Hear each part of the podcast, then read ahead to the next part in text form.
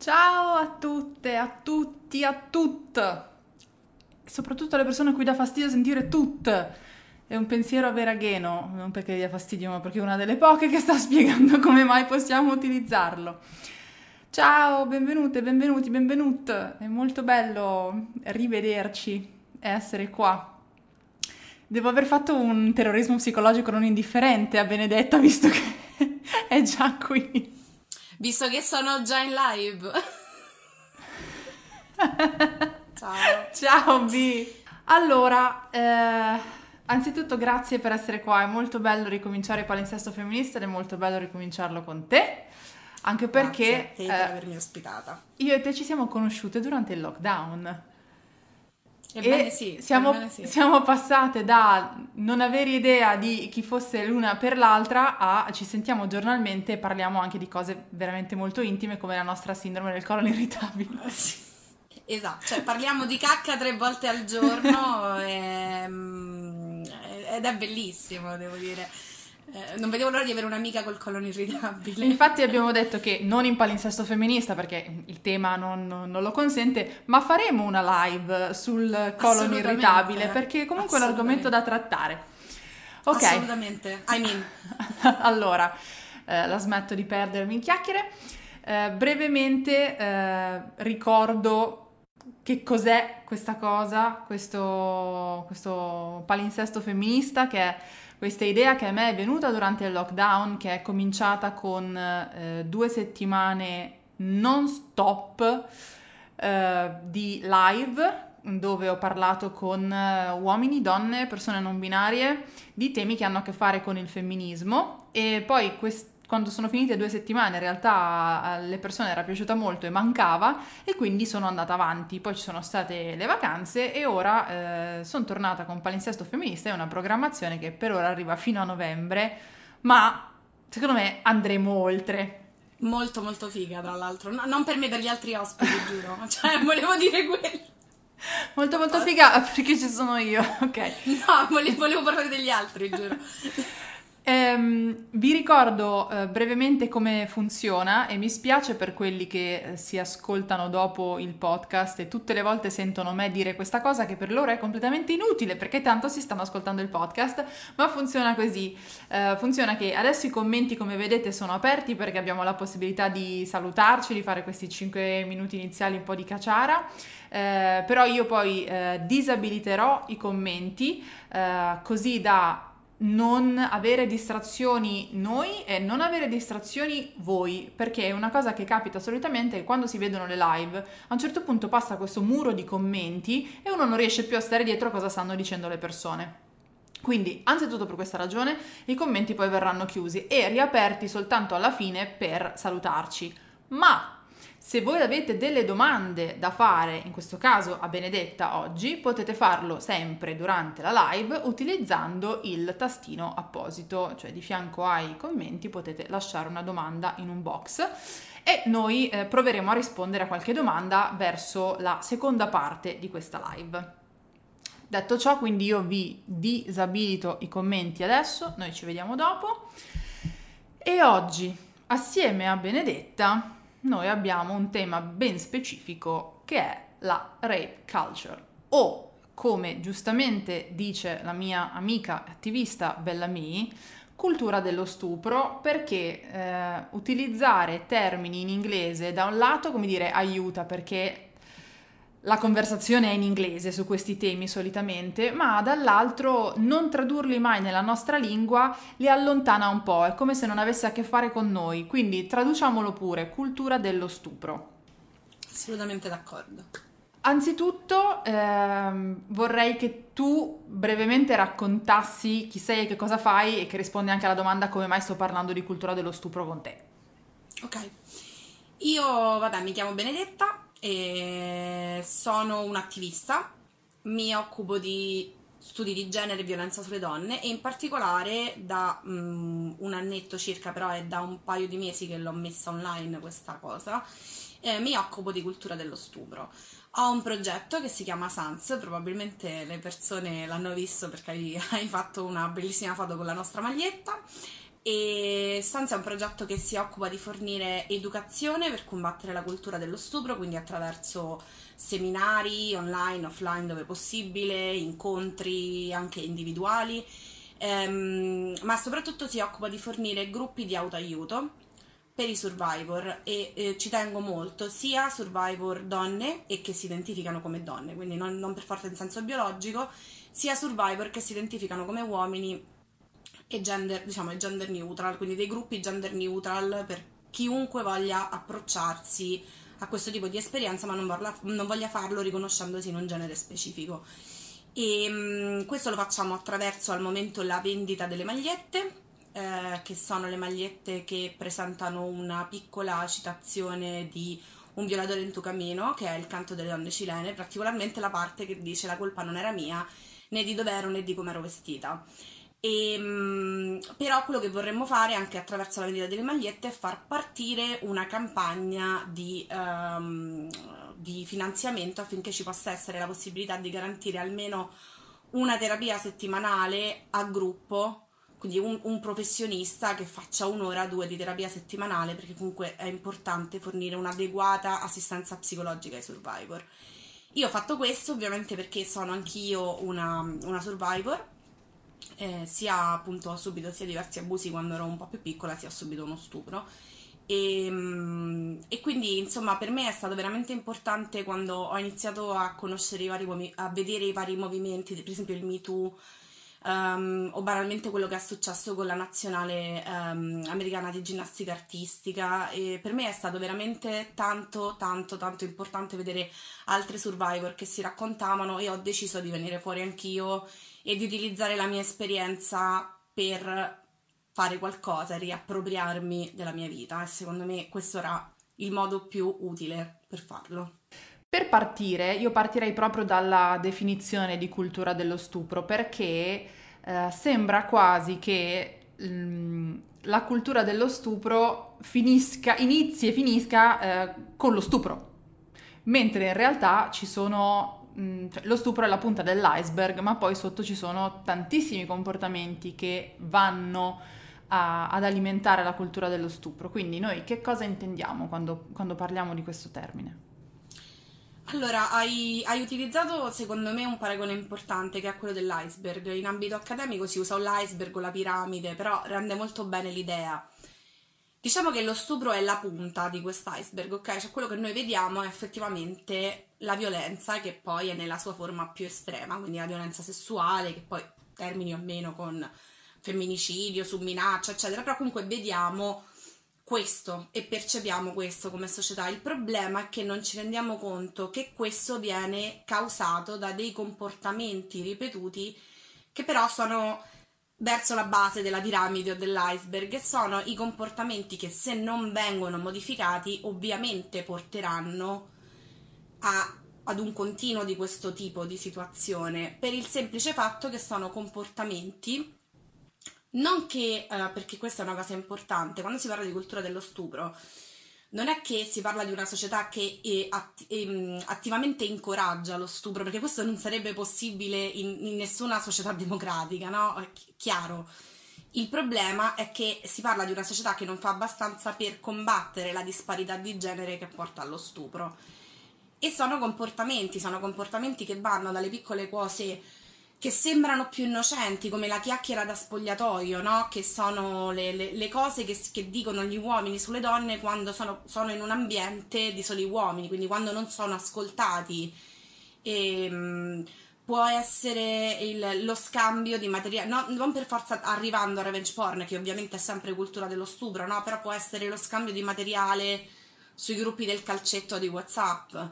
Um, può essere la percezione che si ha della vittima, mi vengono in mente i titoli dei giornali, no? Un mesetto fa, per fare un esempio, su Rimini Today esce un giornale, non so se un mesetto un paio di mesi fa, comunque è una cosa molto recente, esce questo titolo, eh, ubriache, fradice, in spiaggia, l'amichetto le violenta. Cioè, questo è l'esempio de- de- de- proprio della cultura dello stupro nel nostro paese, perché si pone l'accento sulle vittime, cioè le vittime erano ubriache, fradice, quindi perché erano ubriache fra, quindi erano da sole, ubriache, perché si sono fidate, quindi in un certo senso è colpa loro. E ovviamente lo stupratore non è lo stupratore, è l'amichetto, perché ovviamente un ragazzino che si è trovato poverino in questo tipo di situazione e ovviamente non poteva farne a meno perché boys will be boys, cioè gli uomini ovviamente quando no, non possono controllare i propri istinti, anche il, il, mm, il portare avanti stereotipi di genere di questo tipo a cultura dello stupro. Quindi, secondo me, se vogliamo dare una definizione precisa, sono semplicemente tutti quei comportamenti che si basano sul sessismo e sull'idea che le donne siano donne di serie A, quindi le brave, le sante, quelle sposabili, quelle da possedere, quindi non vuol dire che per forza le, le, in quel caso parlo di parità assolutamente, e le donne di serie B che sono quelle che escono dai nostri binari di genere e ovviamente sono quelle che sono sacrificabili, sono carne da macello e sono quelle di cui parlando di stupro posso parlare in questi termini. E ovviamente se non si agisce su questo, a livello di educazione, a livello di anche banalmente di, di, punizioni, ma non punizioni, se si parla in questo modo su internet, se si parla in questo modo a scuola, cioè lì si va ad intervenire soprattutto sui più giovani attraverso l'educazione, la formazione, de, de, la possibilità di, so, di avere dei seminari durante le assemblee, cioè se non si interviene sull'educazione è utile o non è utile inasprire le pene, perché comunque si continuerà a stuprare e questa secondo me è una cosa fondamentale.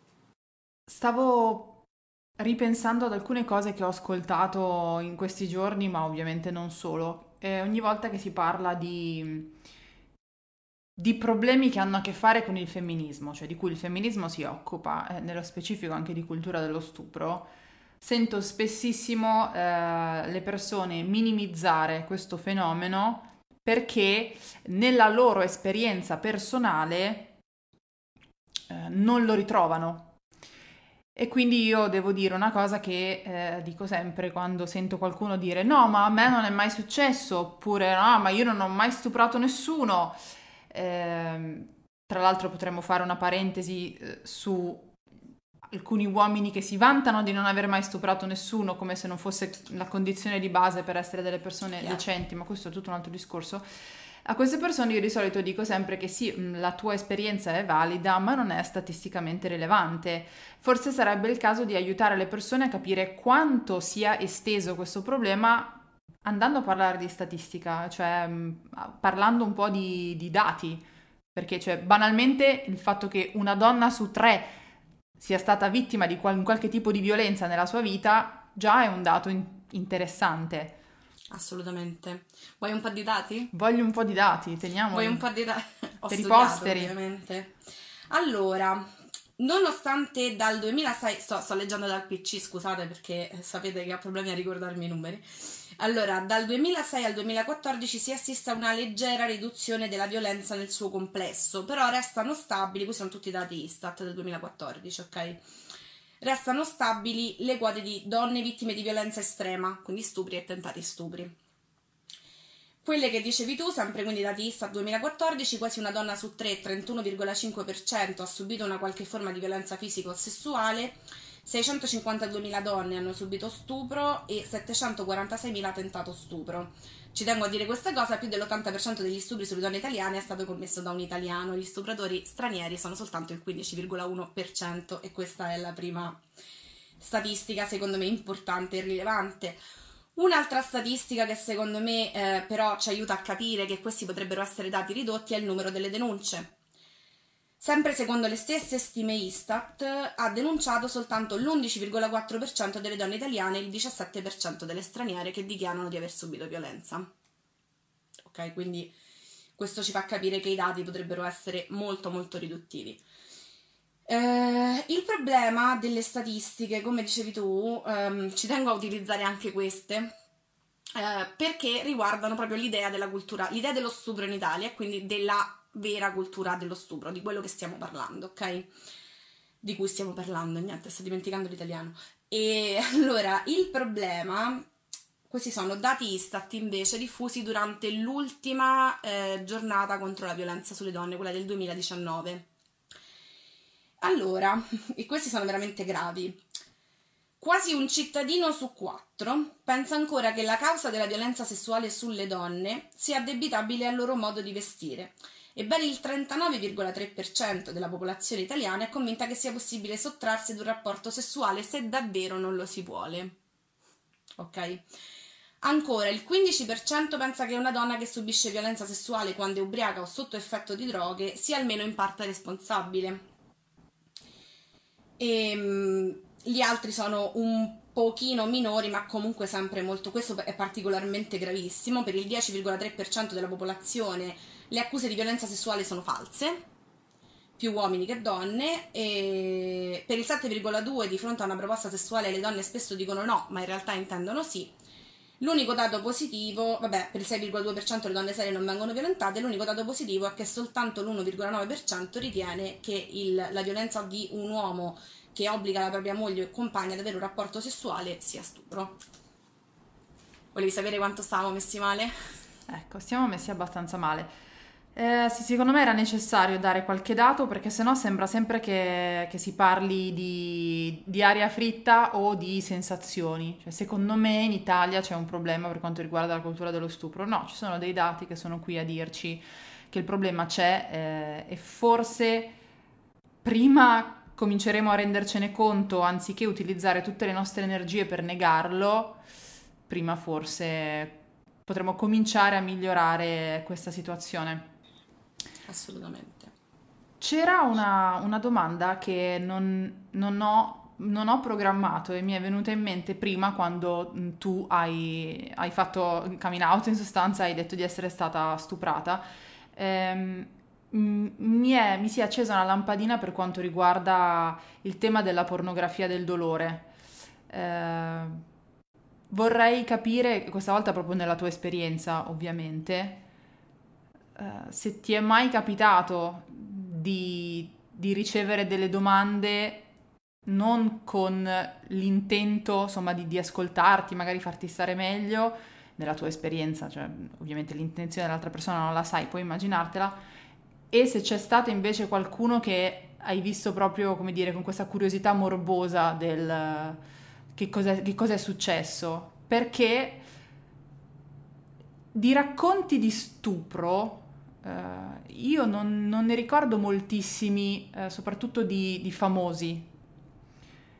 E quindi volevo capire se, se questo problema c'è, se me lo sto immaginando io, se mi sto facendo un film. Sì, uh, allora, mm, diciamo che soprattutto la cosa divertente è l'idea di come si immagina una persona dopo che ha subito uno stupro. Cioè, non so se le persone mm, mm, immaginino tipo che tipo, lo so, dovresti avere le corna, diventi verde, ti viene la lingua biforcuta. Cioè, la cosa divertente è che ti dicono, ah, ma non sembra. E questa è una cosa che mi ha sempre fatto sorridere un sacco perché purtroppo dall'immaginario che noi abbiamo dello stupro, no? mi vengono in mente le fiction che guardavo da piccola, che erano veramente abbastanza squallide sull'argomento, nel senso c'era questa donna che ovviamente non aveva fatto assolutamente nulla, cioè non era ubriaca, non era in giro da sola, non aveva la miriconna, per capirci, e quando ce l'aveva si faceva capire proprio che di solito ci provavano ma non succedeva, però si faceva capire proprio che se esci da sola dicendo, non dicendolo ai tuoi genitori e ti metti la minigonna, poi ti stuprano. Cioè c'era sempre questa, mh, cosa, proprio questo victim blaming orribile e poi soprattutto um, la donna che veniva stuprata era questa specie di non lo so, la mia vita è finita, non farò mai più sesso, non, non, cioè mi ricordo proprio, adesso non mi ricordo che fiction, però c'era proprio una che diceva non potrò mai più fare sesso con un uomo, anche no. Eh, c'è, c'è tanta pornografia del dolore, secondo me, più che nelle domande, che poi comunque sì, quelle domande che dici tu ci sono, cioè c'è spesso quello che ti fa che ne so, ma dov'eri, ma perché, ma che è successo, ma di... cioè, ovviamente c'è sempre quella curiosità morbosa, ma la cosa secondo me più grave è di solito è il... ma non sembra, eh, ma, ma tu come sei forte, come stai in piedi, ah, ma, ma davvero ti piace ancora il BDSM? Sì, cioè, non, la, la, mia vita sessuale è normale, cioè, ovvio, ovvio che questa è la mia esperienza, eh. ci sono persone che magari possono davvero rimanere traumatizzate a vita e non, per carità, io spero sempre di no, La mia esperienza è che come vittima sono una persona sessuale, eh sì, sessuale, ciao, sono una persona normale, vittima di violenza sessuale che ha avuto un'esperienza, anche più di una, eh, brutta, che però è diventata parte di me e che però è diventata un, un, un, incentivo per combattere e far sì che gli stupri non esistano più. Poi il resto riesco a vivere, sì, cioè è l'incredulità che mi preoccupa, non perché si debba avere una reazione rispetto che una, cioè non so se mi sono spiegata, no? È perfettamente normale sia un caso che l'altro. Ovviamente c'è sempre l'aiuto psicologico e si deve sempre cercare di in qualche modo ottenere un certo tipo di serenità. Però sì, la cosa divertente è che le persone si aspettano che tu sia questa specie di rottame per il resto della tua vita, questa specie di giocattolo rotto, no? Per il resto della tua vita e quando poi vedono che sei una persona normale che dice ah sì vabbè sono stata stuprata, ovviamente poi nel mio caso si parla boh 13 anni fa, eh, per cui capisci bene, diciamo l'ultima, per cui capisci bene che ok, sono una persona normale che è stata stuprata, può succedere anche questo e io penso sia importante dire che non ci sia un tipo di vittima, un tipo di sopravvissuto, cioè sopravvissuta, sopravvissuto. Siamo, siamo, cioè, siamo tutti diversi, è un'esperienza che ti forma a livello, ovviamente, ti forma, ti, ti distrugge, però anche ti forma, capite, passatemi il senso di quello che sto dicendo, e ti rende un essere umano diverso da quello che eri prima, ma è personale, ovviamente è personale. Credo che il problema stia proprio nella rappresentazione, come dicevi tu, perché è vero che ci sono sicuramente delle donne che hanno avuto un'esperienza simile a quella che vediamo nella classica fiction Rai, per cui vieni stuprata e poi veramente la tua vita è eh, distrutta per nessuna responsabilità tua, ma è semplicemente eh, la tua reazione a quello che ti è accaduto. Però non è l'unica. Esatto. Il fatto che manchi una rappresentazione eh, non aiuta le persone ad approcciarsi in maniera magari anche un po' più come dire, un po' più di sensibilità nei confronti di una persona che, che è stata vittima di stupro e, e, non aiuta a far andare avanti la conversazione. Anche il fatto che quando si parla di, di stupro in, nelle serie tv, nei film, eccetera, il focus sia sempre sulla vittima, non, non, non si faccia mai invece un bel focus sullo stupratore, eh, vedere cosa succede da quella parte lì. E questo non aiuta le persone, soprattutto non aiuta gli uomini, a diventare consapevoli, avere bene chiaro in testa che lo stupratore non è un mostro, non è un subumano, eh, non è un, un, non è un, un essere che non è un pazzo, non è qualcuno che viene da un altro pianeta. Eh, le, le persone possono essere tante cose e degli stupratori. Chiaro che raccontarsi che eh, gli stupratori sono dei mostri aiuta soprattutto gli uomini a pensare ed ecco perché io non lo farei mai, mentre invece in realtà probabilmente molti uomini che hanno stuprato pensavano io non lo farei mai, lo farei e, mai. e, poi alla fine lo hanno fatto. Quindi ci manca proprio una rappresentazione e sono fresca di questo tema perché eh, ieri sera riguardavo invece Disclosure che tratta tutt'altro tema, documentario Netflix sulla rappresentazione dei, delle persone transgender nei media, però il discorso è sempre lo stesso. Sì. È chiaro che se abbiamo, se abbiamo una sola rappresentazione, se quella non è perfetta e non può essere perfetta perché una rappresentazione non può contenerle tutte, ce la prendiamo con quella perché eh, non è abbastanza per noi. Se invece ce ne fossero diverse, potremmo tenere sia la rappresentazione della donna distrutta, sia la rappresentazione di quella che Ovvio che se ti hanno stuprato non è una passeggiata di salute. Sì, però ma neanche io stavo può, bene la settimana dopo, insomma.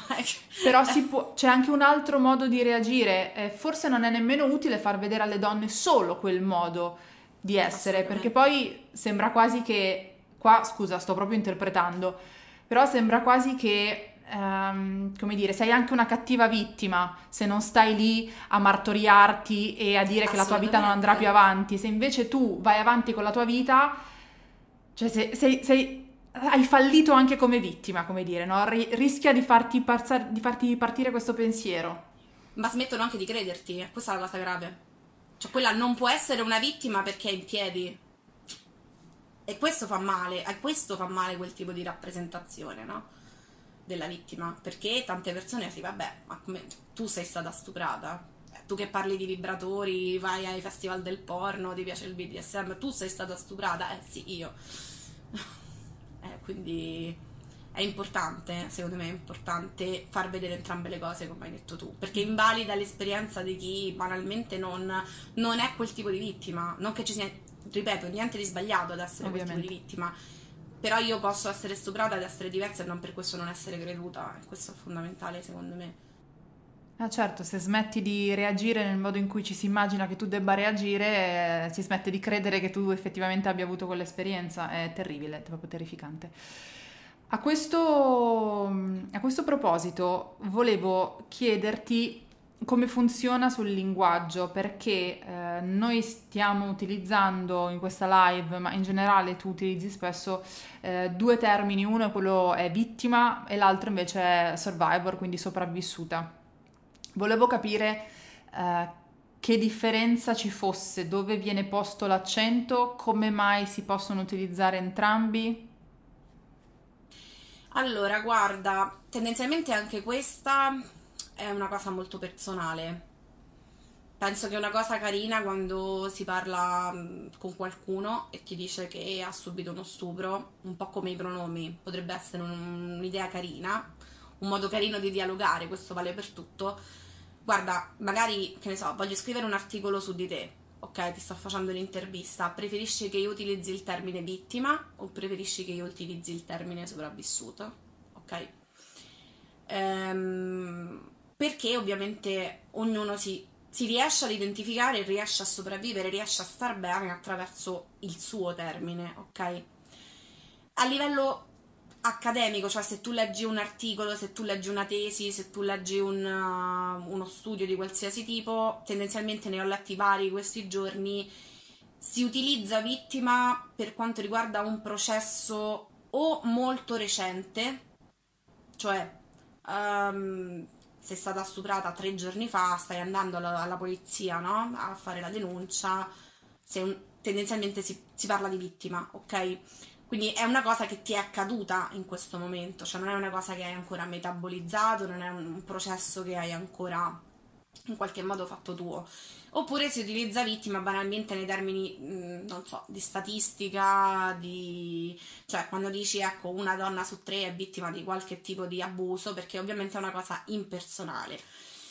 Mentre si utilizza sopravvissuti, sopravvissute, sopravvissut mm-hmm. quando si parla fondamentalmente di, eh, ecco per esempio, o nei casi mediatici quando si parla, mi viene in mente ecco appunto il Me Too, perché ovviamente quelle sono persone che sono venute fuori dopo un processo personale, dopo ne hanno preso in mano la loro situazione e in qualche modo no, stanno utilizzando quel dolore, quel, quel, coming out per quanto riguarda il proprio stupro per um, bene o male fare qualcosa, in questo caso è venire allo scoperto, incoraggiare altre vittime a fare o, o sopravvissute vedi che poi è diverso, ti sbagli anche tu tante volte, a fare altrettanto.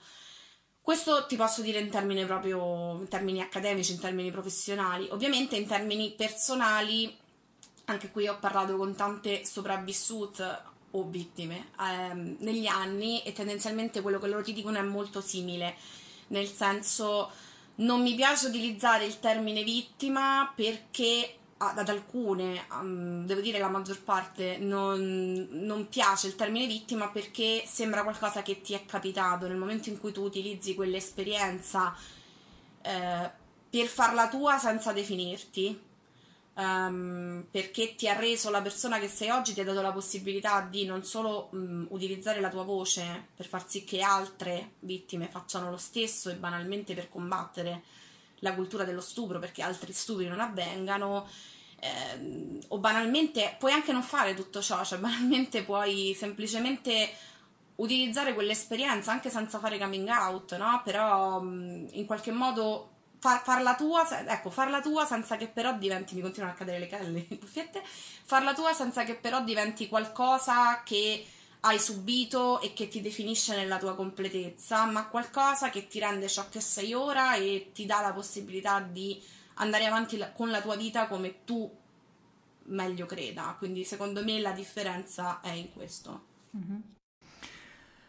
Vittima è un, un, termine neutro in italiano, funziona con tutti i generi, eh, sopravvissuto, sopravvissuta no, e infatti utilizziamo sopravvissuta, sopravvissuto e sopravvissut.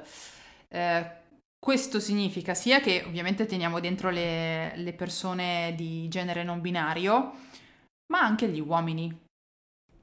Sì. Eh, ci prendiamo qualche minuto per, per parlare di, degli uomini vittime di stupro e di quanto sia banalmente anche difficile recuperare dei dati, visto che di solito non denunciano e da dove arrivi questa, questa mancata denuncia. Tra l'altro, ov- ovviamente, per i pochi dati che ci sono, l'unica cosa che possiamo dire è che ovviamente la maggior parte degli uomini che viene stuprata è stuprata da altri uomini.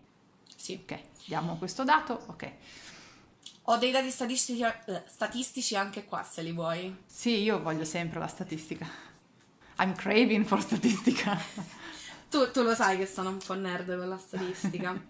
allora, l'Organizzazione Mondiale della Sanità stima che la prevalenza di abusi sessuali infantili, soprattutto perché avvengono ad un'età molto minore rispetto a quelli mh, sulle donne, sia del 7,6% a livello globale quindi un altro studio simile del 2009 su 22 nazioni fu rilevato che in media il 7,9% degli uomini aveva subito abusi sessuali durante l'infanzia, quindi le motivazioni, ma poi lo diremo, sono molto diverse rispetto agli abusi sulle donne.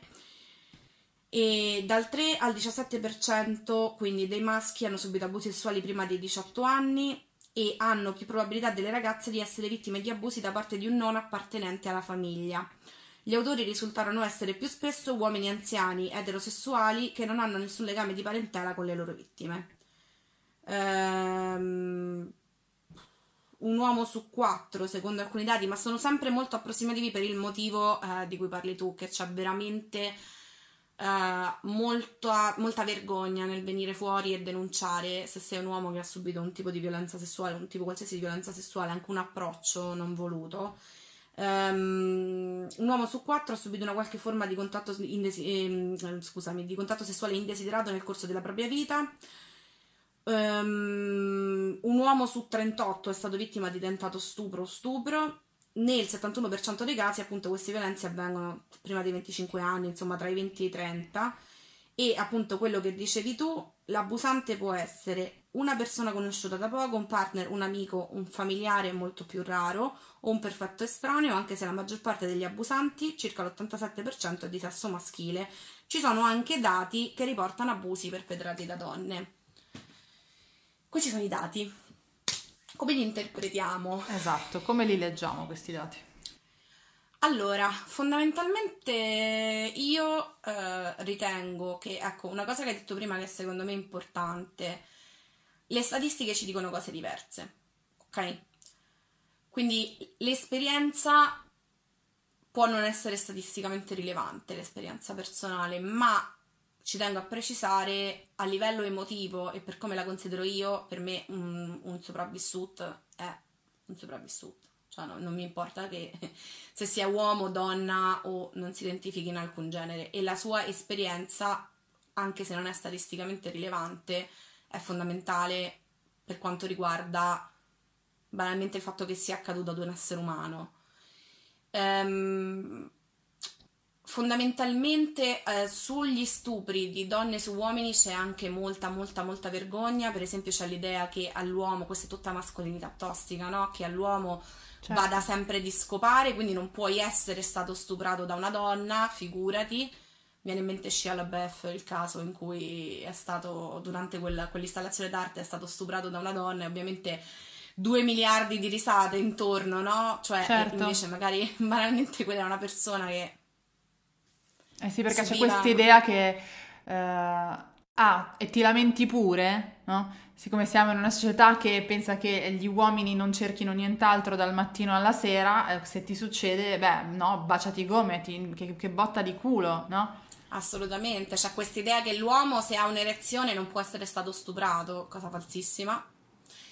E ehm, per cui i casi sono minori di donne su uomini, tantissimi sono di uomini su uomini, la motivazione tendenzialmente ha, di, ha, ha un'origine comune che è la cultura patriarcale, la cultura del dominio. Ricordiamo che mai lo stupro è sessuale, lo stupro è sempre una questione psicologica e di dominazione. Um, infatti nei tuoi dati citavi uomini eterosessuali. Esattamente, esattamente. E la cosa secondo me mm, che va capita è che eh, sono due esperienze diverse ed è per questo che io ci tengo molto a precisare. Io voglio assolutamente occuparmi di violenza sessuale sugli uomini, sono vicinissima a tutti i miei fratelli che mi vogliono parlare e raccontare di questo tipo di esperienze. Chiedo solo di farlo in spazi diversi, perché se io sto parlando di violenza mh, sessuale sulle donne che avviene per un motivo specifico, che è la misoginia e il sessismo, banalmente l'odio che c'è nei confronti delle donne, intervenire su quel discorso, dire eh ma anche gli uomini vengono stuprati, non, non, porta niente al discorso, toglie attenzione. E soprattutto quando una persona fa questo tipo di discorso non è veramente interessata al benessere degli uomini che vengono stuprati, vuole soltanto delegittimare il fatto che tu stai parlando di misoginia e del fatto che queste cose avvengono per un motivo. Gli stupri sugli uomini avvengono per altri motivi, non avvengono per misandria, ok? Non, non ci sono assolutamente, gli, a parte che avvengono per la maggior parte da parte di uomini, ma non ci sono assolutamente gli stessi dati statistici eh, per quanto gli uomini non denuncino, ma insomma no, non c'è un allarme eh, misandria eh, in Italia e nel mondo, c'è un allarme misoginia. Questo vuol dire che se una donna stupra un uomo è una devianza al momento. Vuol dire che quell'esperienza non è rilevante? Assolutamente no, non è statisticamente rilevante. Però ti do il tuo spazio. Nel momento in cui intervieni nel mio per dirmi che, eh, ma anche gli uomini vengono stuprati, tu non sei veramente interessato al benessere degli uomini, stai semplicemente cercando di levare spazio perché non vuoi che venga combattuto il sessismo nel mondo. È un po' come Black Lives Matter, sì, ma All Lives Matter, ma va. Sono perfettamente d'accordo, ma in questo momento c'è un allarme di razzismo, discriminazione e omicidi da parte della polizia nei confronti delle persone nere. Fine non c'entra niente che tutte le vite contano, lo sappiamo già da soli.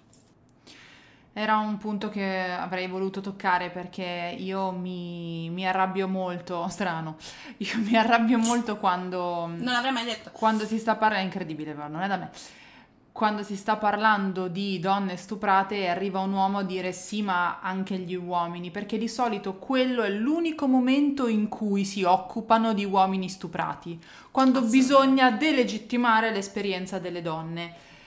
Io non capisco perché eh, questi uomini non prendano parte del loro tempo libero e, e non comincino a fare attivismo per dare supporto ad altri uomini che sono vittime di stupro, anche perché è più facile forse che tra uomini si parlino un po' di più, è la ragione per cui quando si fanno i gruppi di autoaiuto solitamente non sono misti, perché ehm, so- soprattutto quanto riguarda le donne, dato che è molto molto facile che il tuo aggressore eh, fosse un uomo, forse non hai particolarmente voglia di stare attorno degli uomini mentre stai parlando di questa cosa.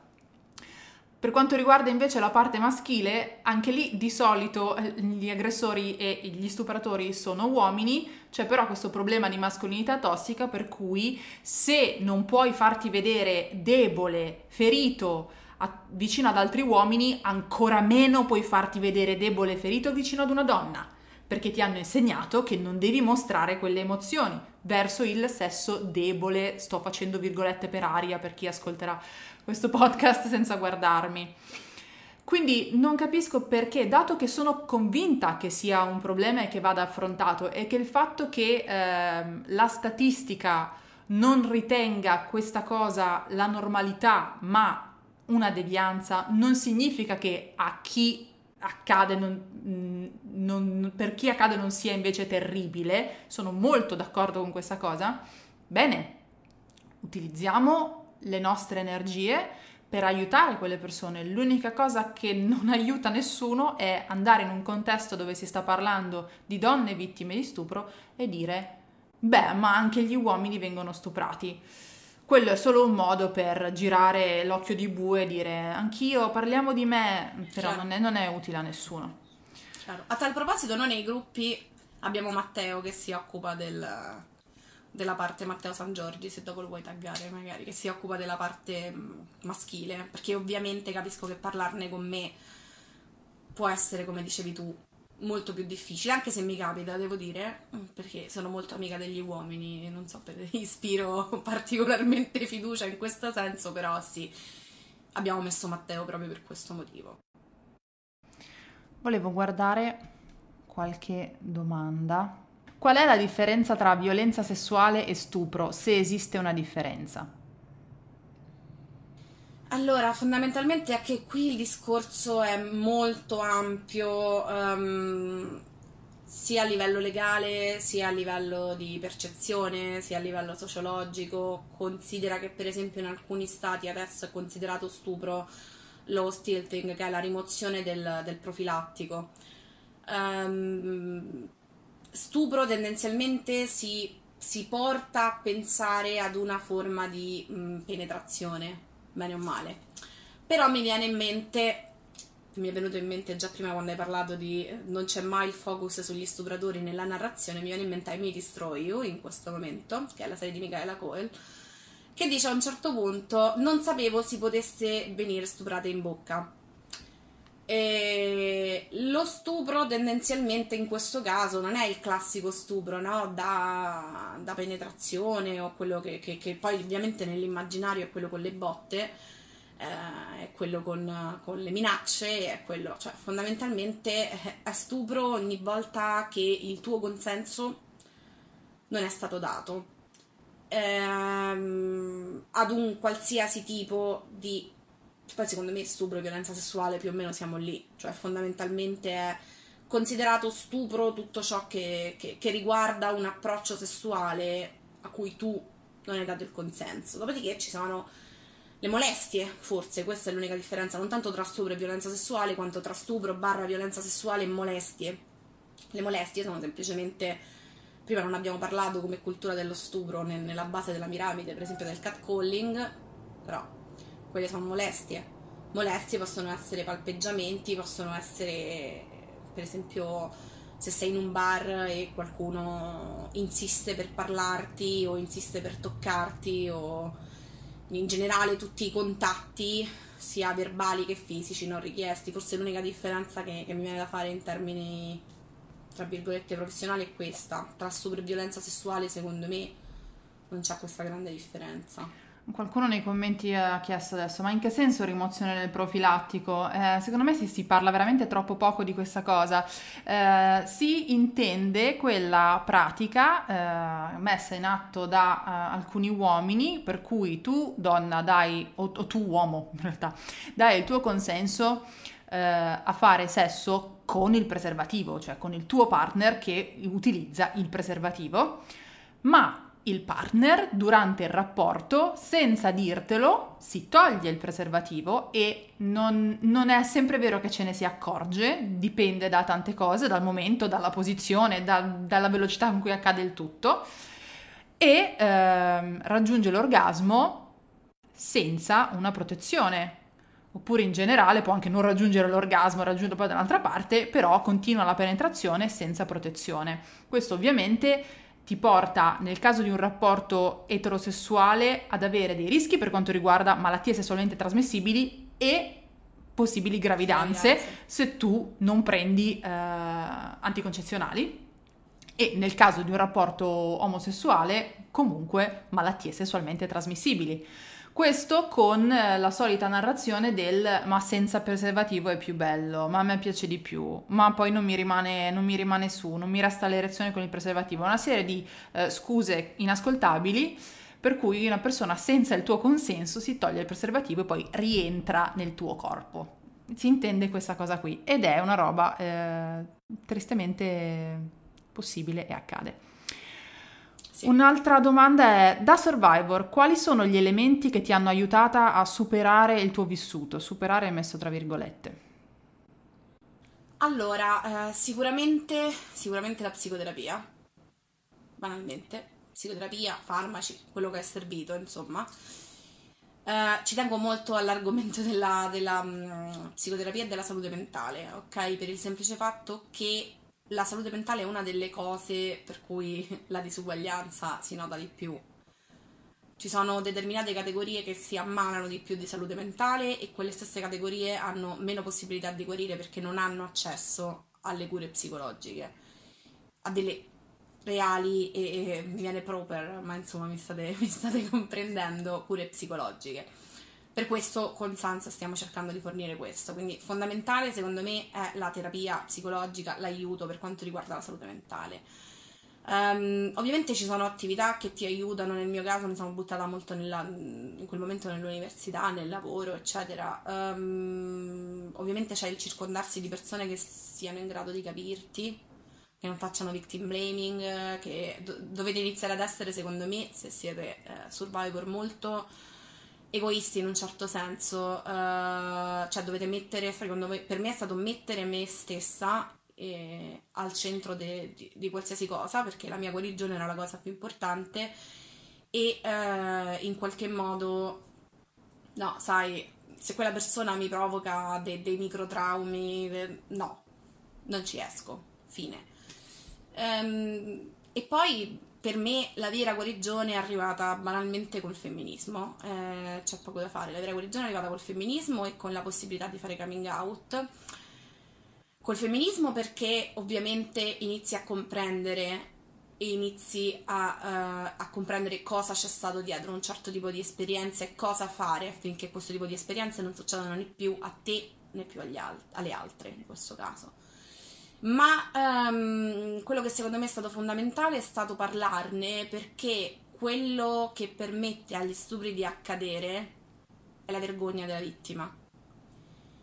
Fondamentalmente, quando questa vergogna crolla, crolla il muro di paura che circonda lo stupro. Di conseguenza, non solo sei più forte tu, ma stai creando anche una cultura diversa in cui gli stupri risulteranno molto più difficili perché mm, la maggior parte degli stupri avviene sapendo che l'altra persona, abbiamo visto che avviene nelle famiglie, avviene con conoscenti, eccetera, avviene perché sappiamo che l'altra persona ha vergogna di parlare, non lo dirà mai, non rinuncerà mai. Nel momento in cui tu ti spogli di questa vergogna, fai crollare veramente un muro di paura e banalmente lo stupratore ritorna piccolo e fondamentalmente non ha non ha tutta questa gran voglia di stuprare dopo, quindi secondo me il, il, l'abbattere la vergogna e la paura è fondamentale e aiuta anche te stessa perché comunque una volta che hai, hai superato quella vergogna, quella paura eccetera, ti senti veramente veramente forte,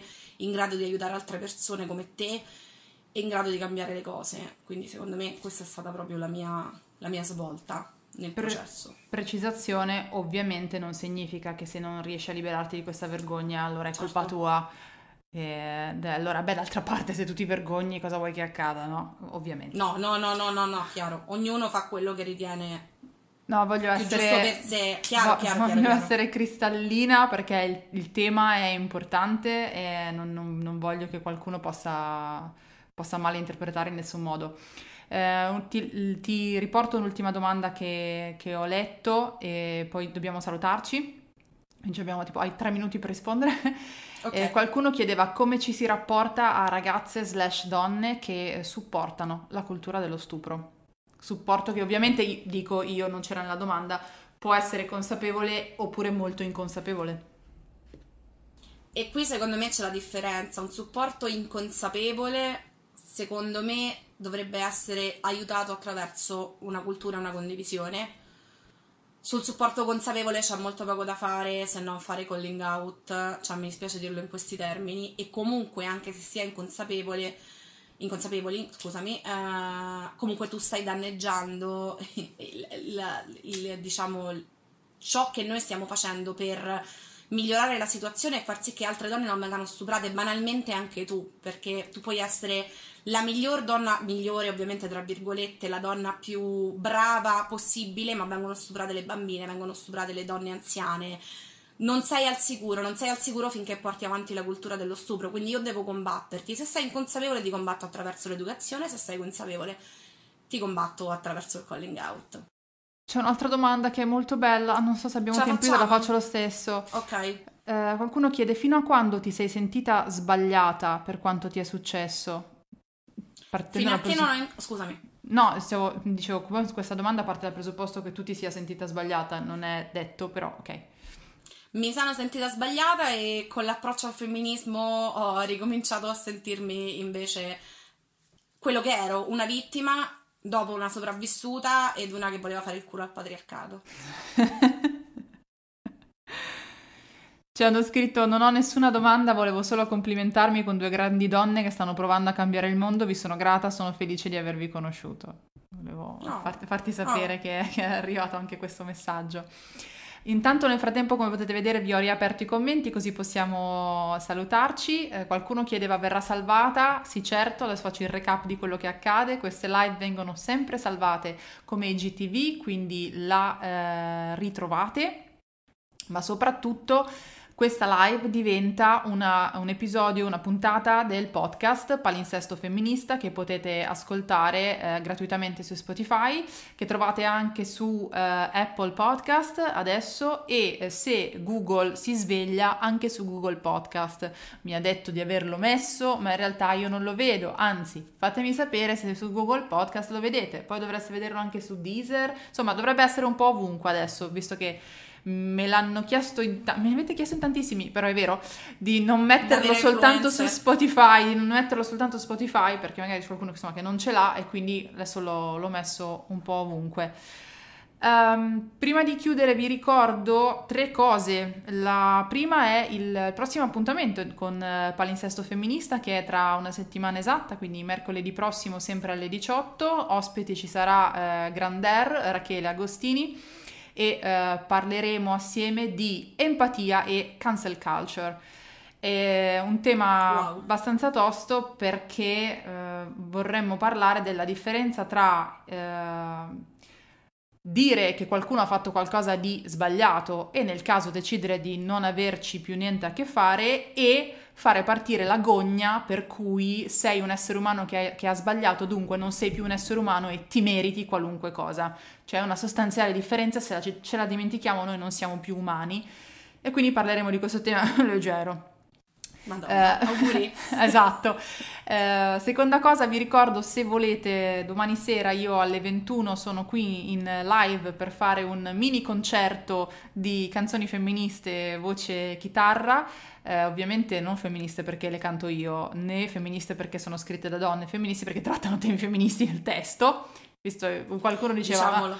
Non è che siccome sono donne, infatti vi assicuro che sono testi femministi, e, ehm, la terza cosa, eh, che non, non, dico praticamente mai perché per me è terribile farmi pubblicità, è una roba che mi dà veramente noia, sono molto a disagio, ma devo cominciare a farlo. Eh, tutte queste cose che voi vedete sono tutte gratuite, ma se avete voglia di eh, supportarmi, sappiate che io ho un profilo su Patreon, ci sono diversi abbonamenti, ci si può abbonare anche con un euro al mese e, e già potete avere accesso a delle cose e questo può aiutarmi a continuare a fare queste cose affinché rimangano gratuite. Altra cosa, cioè questo stesso discorso vale per il progetto SANS, di cui vi ha parlato prima eh, Benedetta, per cui per permettere permettere alle persone di partecipare agli incontri gratuiti di supporto per le persone eh, vittime slash sopravvissute.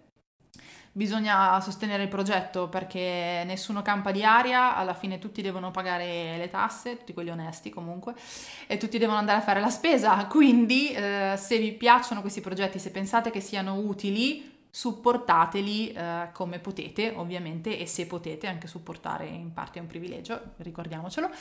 Però insomma, se potete, fatelo. Io, uh, B, ti ringrazio tantissimo per questa puntata, soprattutto perché 5 minuti prima dell'inizio eravamo entrambe sul cesso, ora possiamo dire questa cosa, ora perché vi ricordo che comunque c'è questa cosa del colon irritabile, eh, ma l'abbiamo fatta lo stesso. live, cioè raga io ormai voglio farla. La faremo, cioè... la faremo dal bagno, tra l'altro. Facciamo un profilo, per forza, facciamo un profilo condiviso di colon irritabile, cioè per me sarebbe una roba Un gruppo, voglio un gruppo su un Telegram gruppo. di gente che ogni forza. volta che è in bagno può scrivere.